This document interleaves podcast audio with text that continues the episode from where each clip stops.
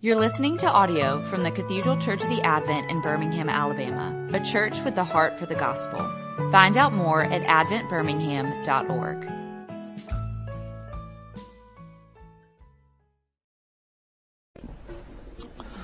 Um, Lord, I thank you for your mercies to us. They're new and they are kind, and I thank you for the way in which you've ministered to us this morning already in, word and, and, sacrament, and I pray that you will draw our hearts and our minds together even now as we look um, into your word. Thank you for this season of Thanksgiving that is a good reminder to us um, about what it really means fundamentally to be as followers of Jesus.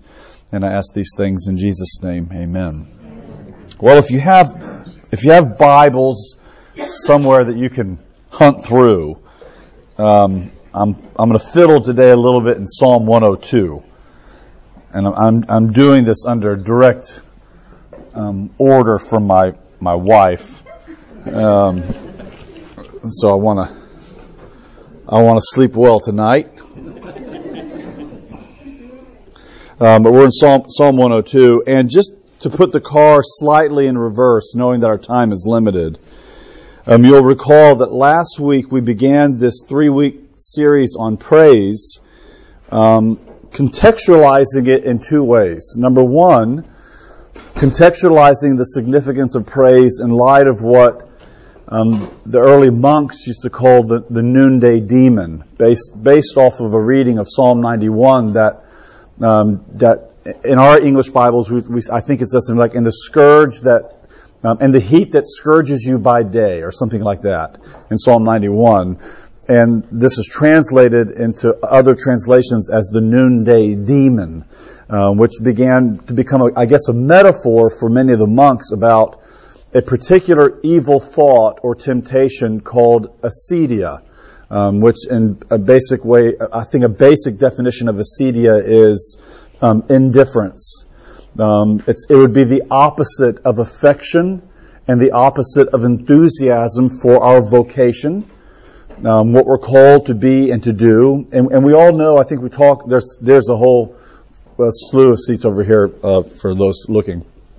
Um, we know a lot around, uh, we speak a lot at the Advent about Reformation doctrine and theology, especially as it pertains to our salvation.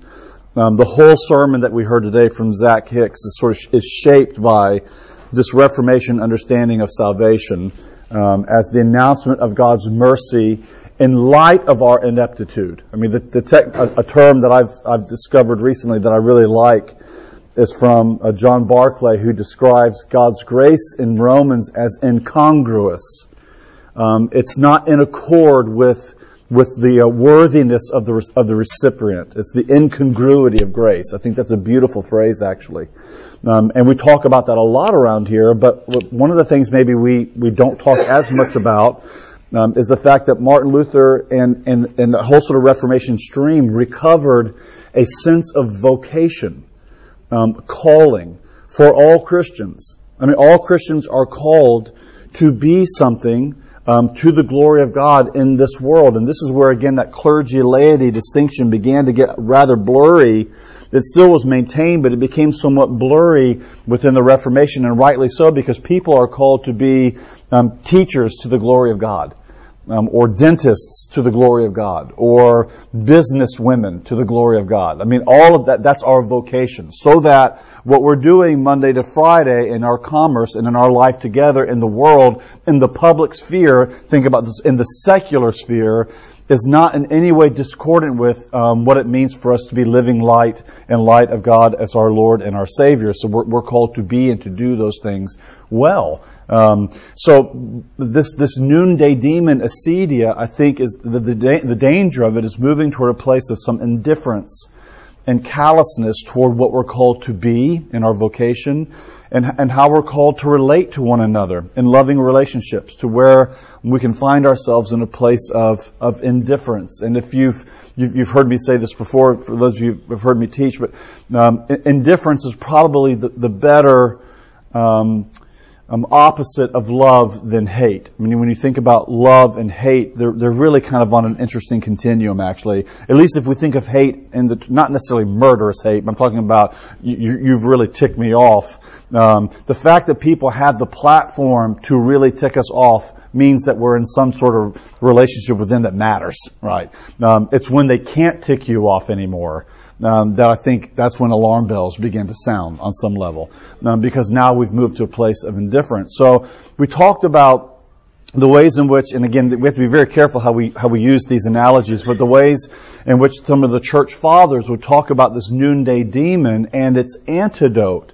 Um, the, the, spiritual pill that would be offered in the middle of this particular malaise, um, which meets us all at various moments in our lives, is is the pill of praise and gratitude. Um, there, there, there, was a there's a kind of notion of beginning every morning with what you what we would what we just did in church, the Sursum Corda. Um, Lord, I lift up my heart. We lift our hearts up to you, beginning the day with that recognition of our of our existence before Him. That that itself is a, is a kind of ameliorative. Uh, it's it's a it's a medicine. It's a salve um, to souls that are battling with with acedia. Uh, so the old hymn that I used to sing growing up was "Count your many blessings, name them one by one." Um, and even though that sounds a little bit cheesy um, and and not all all that profound theologically, it's actually um, for for the sake of our souls and our internal well being central to health and what it means to be healthy in our relationship to others and to the Lord. Um, then the, the, the, other side of this with acedia was the notion within the whole of the Bible, and I think this is really a central biblical theological claim that the opposite of idolatry in the Bible is its, its counterpoint is again thanksgiving. Um, we see this, in, we saw this last week in Jonah chapter 2, right, where, the, where Jonah is in the belly of the whale, and Jonah prays, and he says, um, I want to lift my voice of thanksgiving to you, but those who have turned toward worthless things, which is which is Jonah's way of talking about idols, those who have turned to idols, um, they have forsaken their faithfulness of you. So what you see in Jonah chapter two is this very prophetic juxtaposition of the pursuit of idols being contrasted with thanksgiving and praise, uh, gratitude. Um, and I think, if, again, sort of looking back to last week as we move into today, we recognize with, the, I think, the best of St. Augustine and the tradition that he spawned, which is really, if, if you think about a sort of a move, you have the Old Testament, you have Paul, then you have sort of Augustine reading Paul very well. You have Luther and Calvin reading Augustine, who's reading Paul very well. You see this sort of tradition and the central role that St. Augustine in the fourth century plays for Christian thought. And Augustine helps us to know that we're creatures of desire. We, we've been made um, internally to be worshiping people. We, we are, our affections are lit and animated towards something. Um, and so I think the, the point with this sort of juxtaposition of praise um, over against idolatry is a recognition that wherever the vacuum is, wherever the space is that exists for our call to be a worshiping people, it will be filled by something. And the activity of praise, which is again both in our lips and in our lives, the activity of praise is that good gift that God gives His people to fill that void with the proper thing, namely Himself, and a recognition of who He is and, and, and His stability and His movement toward us and the, and the goodness that He's shown us in, in um, saving us and redeeming us. So with all that said, I wanted to look at Psalm 102 today with you.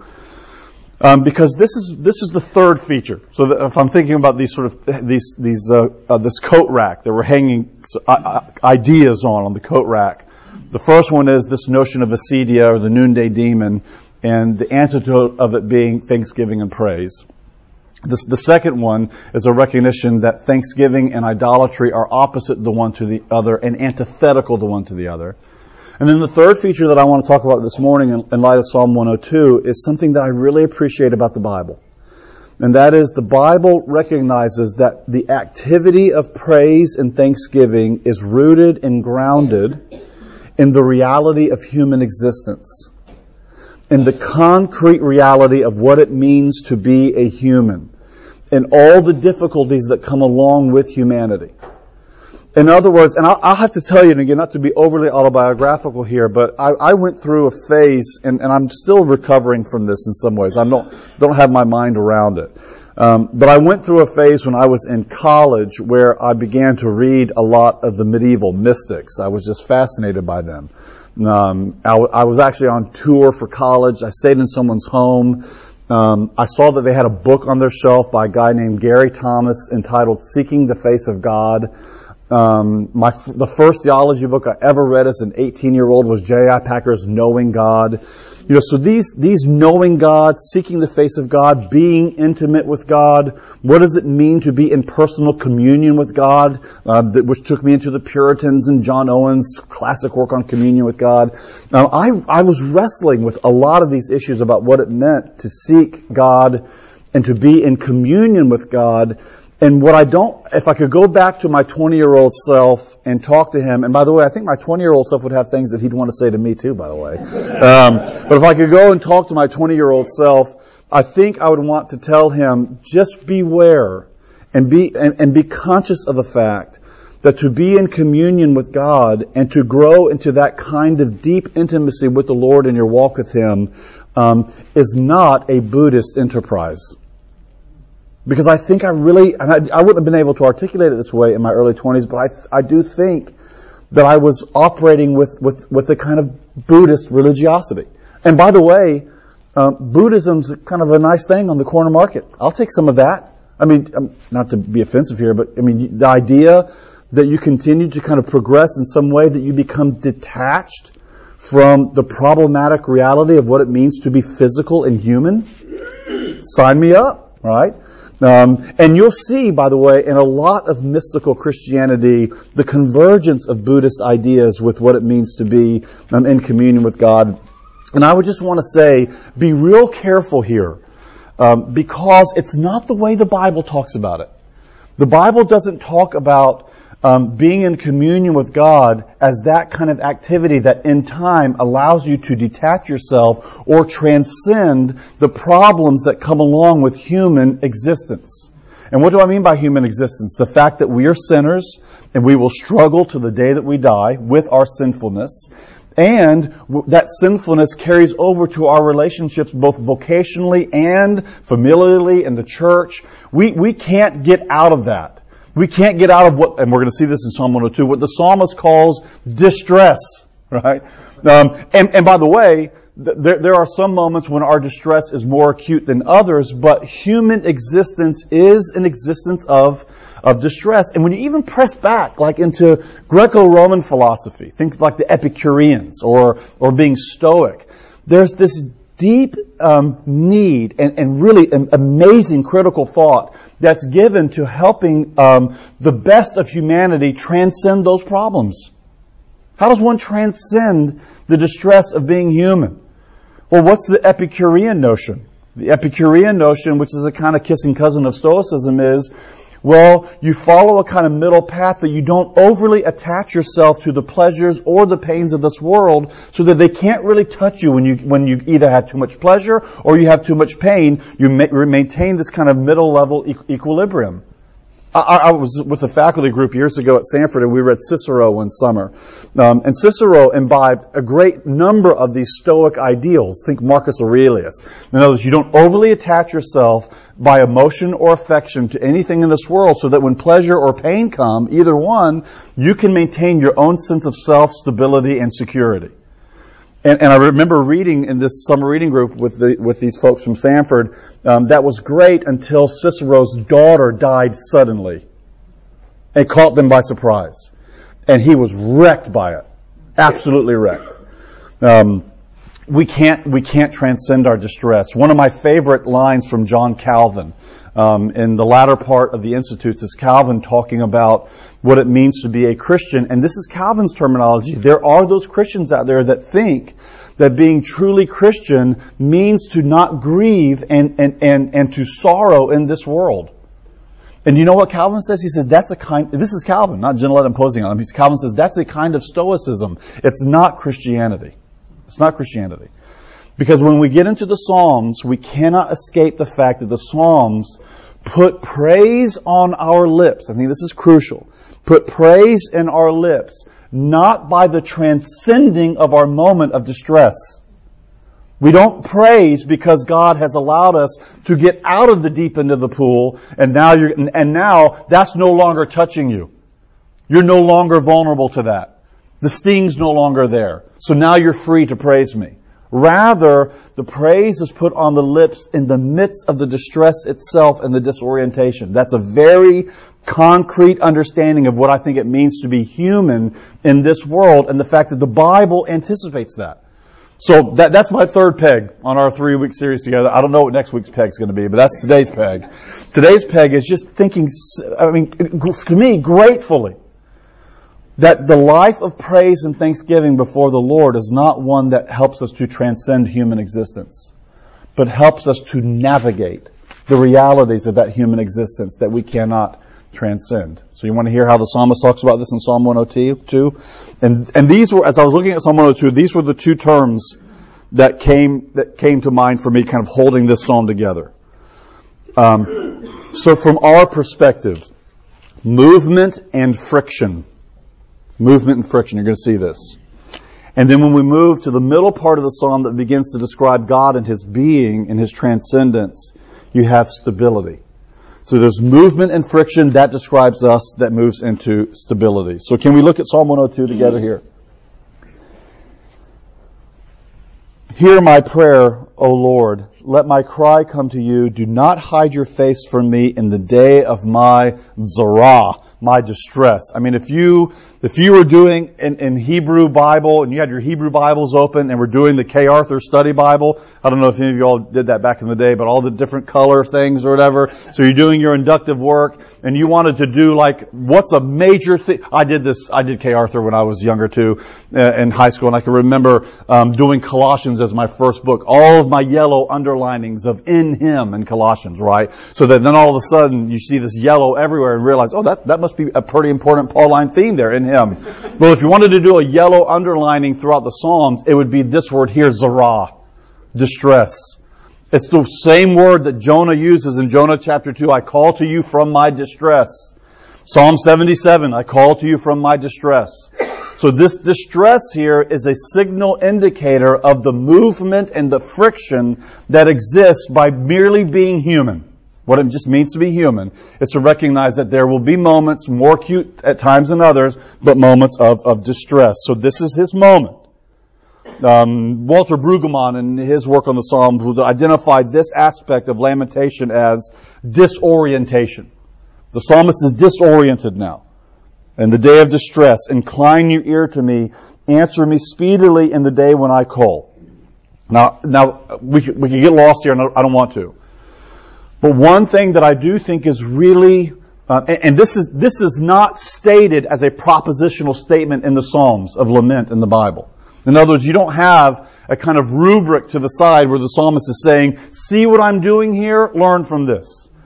But I think seeing what the psalmist is doing does help us to learn something. And that is even in the distress and the frustration and the disorientation, the natural inclination, even when the speech might be risky, is to talk to God about it. In other words, it's not a move toward what we might call a practical atheism. Um, what it is, it's a, it's a move toward, admittedly, a problematized theism, okay? But nevertheless, it's a conversation that's going on between the psalmist and the Lord in the psalmist's distress it's very honest. It's marked by candor. It's not clean at all. It's not in any way sedentary.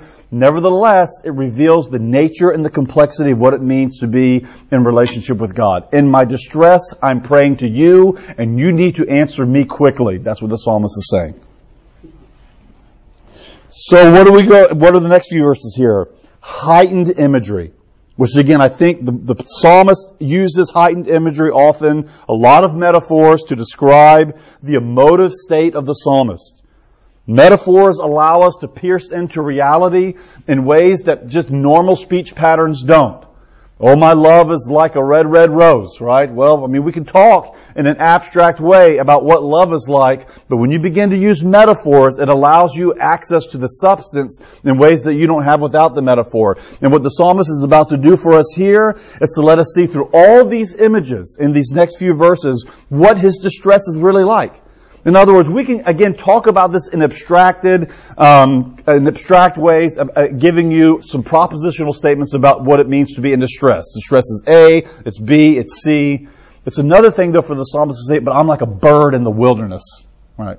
That, that gives you access to something that's emotive and real in ways that just propositional statements uh, don't.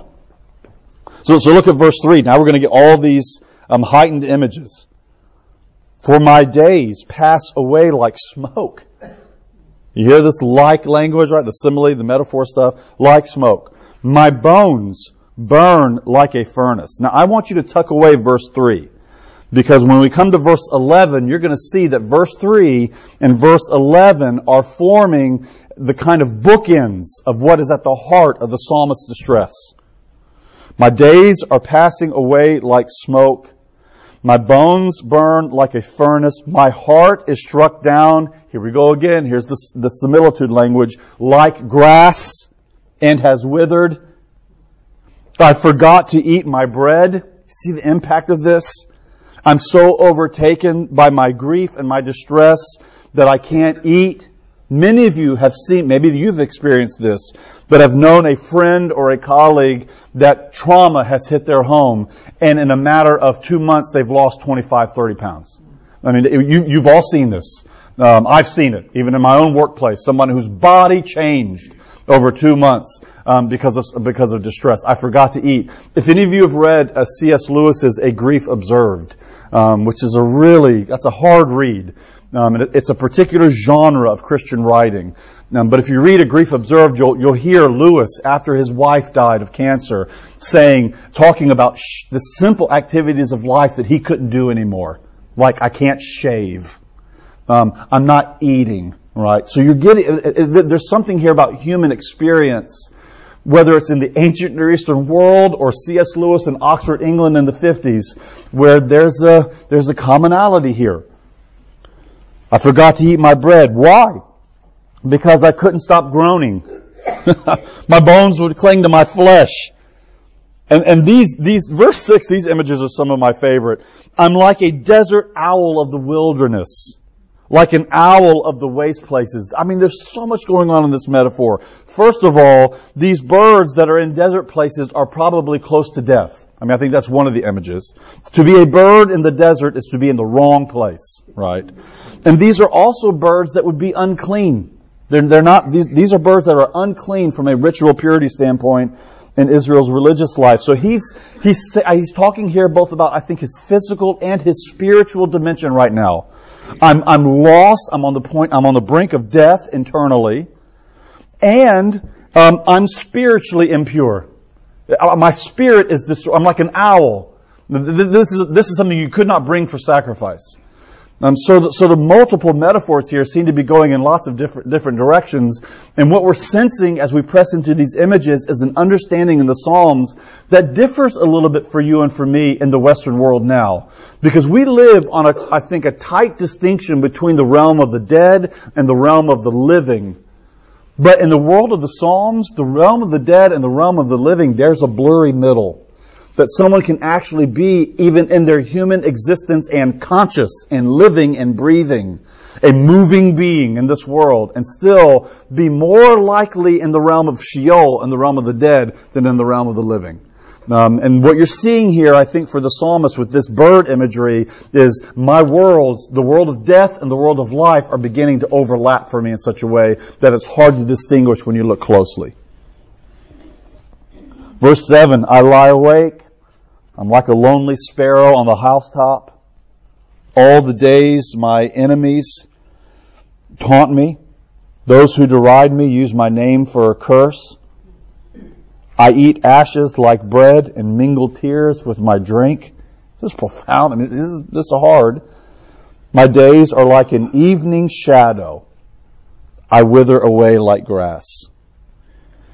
Um, So what do you have here, I think, when you look at verse 3 and verse 11? What is the acuteness, the, the acute pang of distress that the psalmist is feeling? And I think it's multiple things, all right? So I don't want to reduce this here. But I think significantly we see one thing in, in particular. The psalmist recognizes that his days are fleeting, like a shadow that's here and then it's gone. Um, it's a beautiful image, isn't it? The shadows are starting to get long in the in the day of my life, um, and I've lost a sense of purpose in my existence. I think I think this is a fair reading here. I've lost a sense of purpose, and I've lost a sense of normalcy in my life. I, I don't think I, I, I feel this way now. In my twenties, I would have thought this was boring, um, but now you know middle aged, I'm grateful really for the normalcy of routine. Um, I, I, read uh, Stanley Hauerwas's memoir several years ago called Hannah's Child, and Hauerwas was married to a woman that battled mental illness for years, um, and they had an only child. She, I think she ended up actually committing suicide. It's a very, very hard story. Um, and Hauerwas describes married life with their child and the difficulties that they had with his wife and how to navigate this. And I'll never forget this. He said, Our schedule was our Savior. And it was just, we, we knew that tomorrow morning we're going to have breakfast. And then I'm going to drop Adam off. That's his son. I'm going to drop him off to school. And then I'm going to go to work. And then that, the normalcy of that day provided for him mental equilibrium in the difficulty of his life. Um, there's a lot of truth to that. The, the gift of a schedule, right? Um, being completely free and unencumbered, that's, that's the, that, I think that's the pipe dream of the 20 year olds on their way to spring break. But that, that's not, it's not, it's not the way sort of to structure familial existence. I mean, none of us want that. My kids want it, but they're not going to get it. Um, so he's purposeless, right? Now, uh, Oh, goodness, look at the time. But I want you to see the, what happens here, and this is so beautiful. Again, notice he doesn't get any transcendence. He doesn't get any removal. He doesn't uh, get to escape his body. But it's this reorientation in verse 12. And just so you all can be Hebrew scholars for the day, you can circle that word B-U-T in the Psalms. It's one of the most important. Dennis is in my Hebrew class. We just talked about this this week, didn't we, Dennis? The Vav disjunctive, right? All of you can be in that class if you want to learn God's language. Um, look at verse 12. And now we move from movement and friction to the picture of God and His stability. But you, O Lord, are enthroned forever. See, my life is like a shadow that's flayed, fleeting away. But you, O Lord, you're enthroned forever. Do you see the counterpoint here? The juxtaposition of these images? I'm moving, I'm friction, I'm a long shadow at the end of the day. But you, O Lord, you're enthroned forever. You are remembered throughout all generations. I'm like smoke, here and gone. But in a hundred years, if the Lord hasn't returned, there'll be another generation praising Him. In 200 years, there'll be another as well.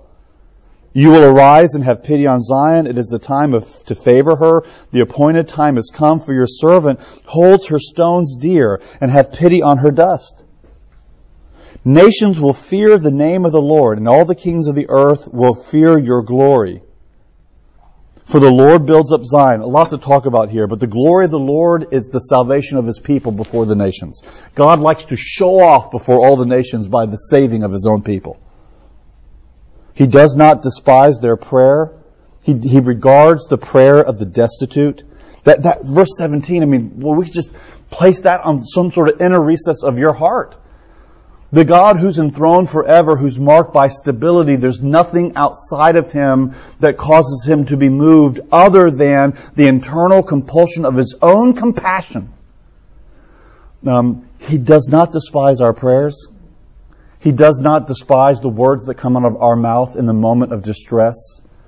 Um, we've made these sort of jokes in our home, um, especially when our kids are, are, were smaller, although really not even smaller. But why don't you know if, if we could video what you're doing right now, like the tantrum that you're having, and you could see it, you'd be stunned to see what it is that you're doing right now, right? And then they're like, "Well, Daddy, if we could if we could video your tantrums, right, you might see the same thing. So fair enough, right? I get a two-way street. Um, and and I I kind of feel like this reading this. You know, if if if if you could video us and we could see ourselves because we don't get to do that, right? We, we, other people get to. That's the embarrassing part, but we don't get to see ourselves in action.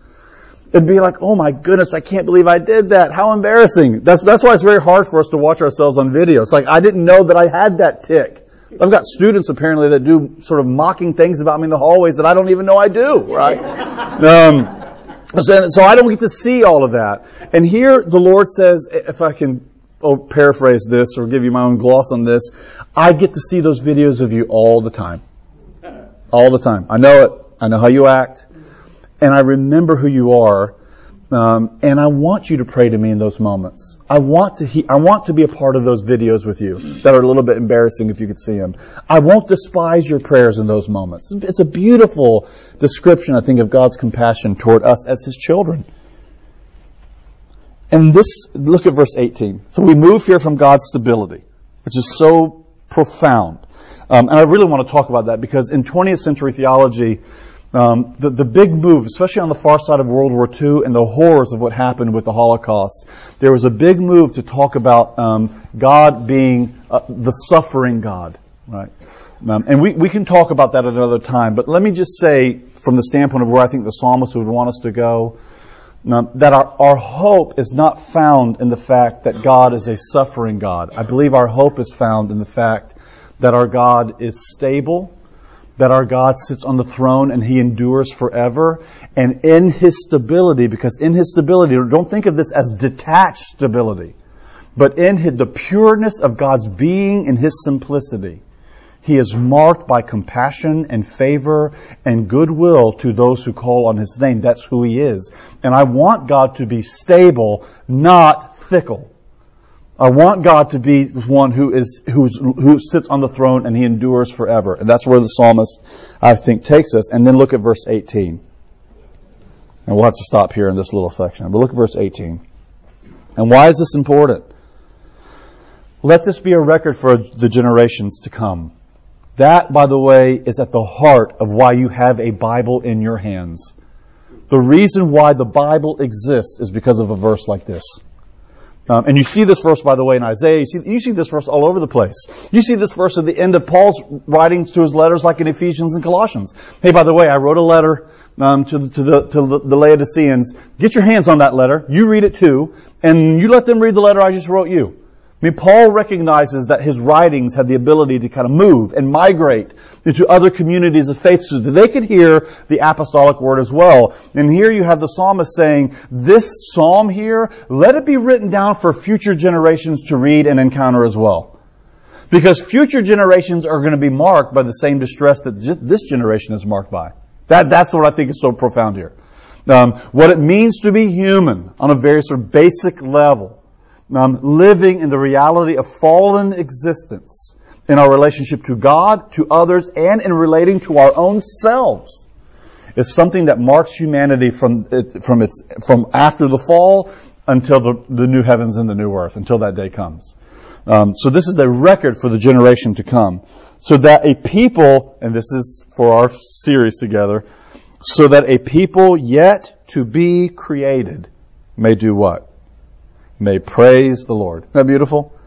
Let this be a, genera- be a record for generations to come because my grandchildren who are not yet here and your grandchildren or great grandchildren who are not yet here, let them encounter Psalm 102 about 150 years from now so that they too can enter into praise, recognizing that God's promise of praise to them does not allow them to get a get out of jail free card for being human but he does give him them, himself. He gives his people himself in the middle of their distress to praise him and to hold on to his stability, which is marked by his loving kindness, even when our lives are marked by friction. Because look, look at verse 19, it's so beautiful. Because he looked down from his holy height. From heaven, the Lord looked at the earth. And what does he do when he looks down from his holy height? He hears the groan of those who are in bondage to set free those who are doomed to die. And why does he want to set them free? That they may declare in Zion the name of the Lord and in Jerusalem his praise. When peoples gather together and kingdoms to do what? To worship the Lord. um, our existence moves in its entirety toward praise and thanksgiving. And what's interesting is in the movement toward praise and thanksgiving outside of ourselves, God in His kindness orders us inwardly as well. The internal castle that the mystics used to talk about is internally ordered and cleaned by the activity of praise where God pushes us beyond ourselves to praise Him and worship Him and recognize that the reality and the fullness and the joy of our being, and this is crucial, is external to ourselves in the one who's redeemed us. So Psalm 102 leads into Psalm 103. I mean, I think these are paired beautifully with one another, and I can't do Psalm 103 today because we're out of time. Um, but read Psalm 103 because you move from this this praise about God and His stability, His throne endures forever, to what? Psalm 103, bless the Lord, O my soul, all that is within me, bless his holy name. Why? Because he doesn't forget his benefits. Well, what are his benefits? His benefits are that he's redeemed us and he's forgiven us of our sins. So you move from this beautiful Psalm 102, God and His transcendence and His stability, and then Psalm 103 emphasizes God in His immanence and His relationship to us as the one who's redeemed us and forgiven us of our sins. All right, so we'll turn to that maybe, maybe next week. We'll see. Lord, bless us as we go our way. And thank you for a psalm like Psalm 102 that touches on so many different registers of what it means for us to be. And in this season of Thanksgiving, um, even when we even when we're in distress, and when it just doesn't seem like things are like they're supposed to be, this is like th- things seem off, askew. Um, draw us by your grace, O Lord, into praise that even though our lives are marked by movement and friction, um, you are not. You are seated on your throne, O Lord. You are goodness and beauty. You are, Lord, the truth that we are drawn into and we can hold on to your stability even in the instability of our own existence, trusting that you are moving us into that ultimate place in the new heavens and the new earth. And we ask these things in Jesus' name. Amen. You've been listening to audio from the Cathedral Church of the Advent. If you live in Birmingham or find yourself visiting, we hope you'll join us at one of our Sunday services. Find out more at adventbirmingham.org.